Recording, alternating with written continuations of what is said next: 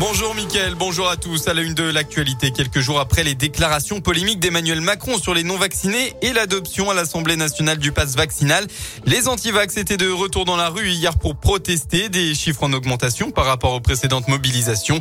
Ils étaient près d'un millier à se rassembler à Clermont-Ferrand, plus de 600 à Bourg-en-Bresse, 650 à Saint-Étienne, 500 au Puy-en-Velay. Les manifs se sont toutes déroulées dans le calme. Concernant la situation sanitaire, pour la troisième fois, les contaminations quotidiennes ont dépassé le cap des 300 000 selon Santé publique France. 303 669 nouveaux cas de Covid-19 ont été enregistrés ces dernières 24 heures en France, en léger recul par rapport à vendredi.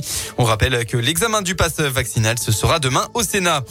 Dans la Loire, un cambriolage a eu lieu à Saint-Martin-la-Sauveté dans un groupement agricole d'exploitation en commun. Le casse s'est déroulé avant 4 heures du matin dans la nuit du 7 au 8 janvier selon la gendarmerie.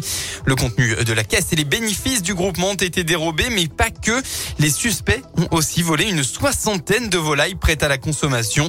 D'après le progrès, une enquête est en cours pour mieux comprendre les circonstances exactes du cambriolage. On passe au sport. En football, le Clermont Foot veut repartir de l'avant, éliminé en Coupe de France la semaine dernière après être passé complètement à côté de leur match à Bastia. Les Auvergnats n'ont plus qu'un seul objectif, le maintien en Ligue 1. Et c'est justement un concurrent direct, Reims, qui se présente sur la pelouse du Stade Montpied cet après-midi.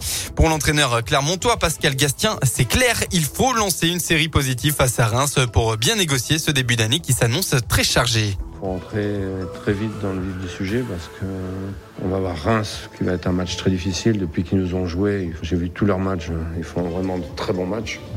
Donc on va avoir une très bonne équipe. Et puis après, on va aller à Monaco, on va recevoir Rennes, Strasbourg entre les deux. Donc euh, tous les matchs, il faut qu'on prenne des points. Il faut qu'on retrouve du jeu, et de, la disponibilité, du mouvement. Il ne faut pas qu'on se laisse euh, vivre comme, comme ça s'est passé à Bastia. Autrement, on va au devant de cruelles désillusions, ça c'est sûr. Clermont Foot contre Reims, c'est à 15h avant le début de cette 20e journée. Le Clermont Foot était 16e au classement, les Rémois 14e. Ce soir, l'OL affrontera le PSG alors que le match entre saint et Angers a été reporté suite à des cas de Covid dans l'effectif en juin. En rugby, l'ASM n'arrive toujours pas à enchaîner dans une rencontre laborieuse face au Racing 92. Les Auvergnats ont été trop indisciplinés pour revenir avec la victoire. Résultat final 33 à 28. Le club prend tout de même le point bonus au défensif et est septième au classement de top 14. On passe à la météo dans la région ce dimanche. Sera assez similaire à la journée d'hier. Hein. Malheureusement, beaucoup de grisailles et pas de soleil à l'horizon pour votre fin de week-end. Quelques averses sont attendues localement partout en Auvergne-Rhône-Alpes. Et puis enfin, côté Mercure, vous aurez au maximum de votre journée entre 4 et 7 degrés.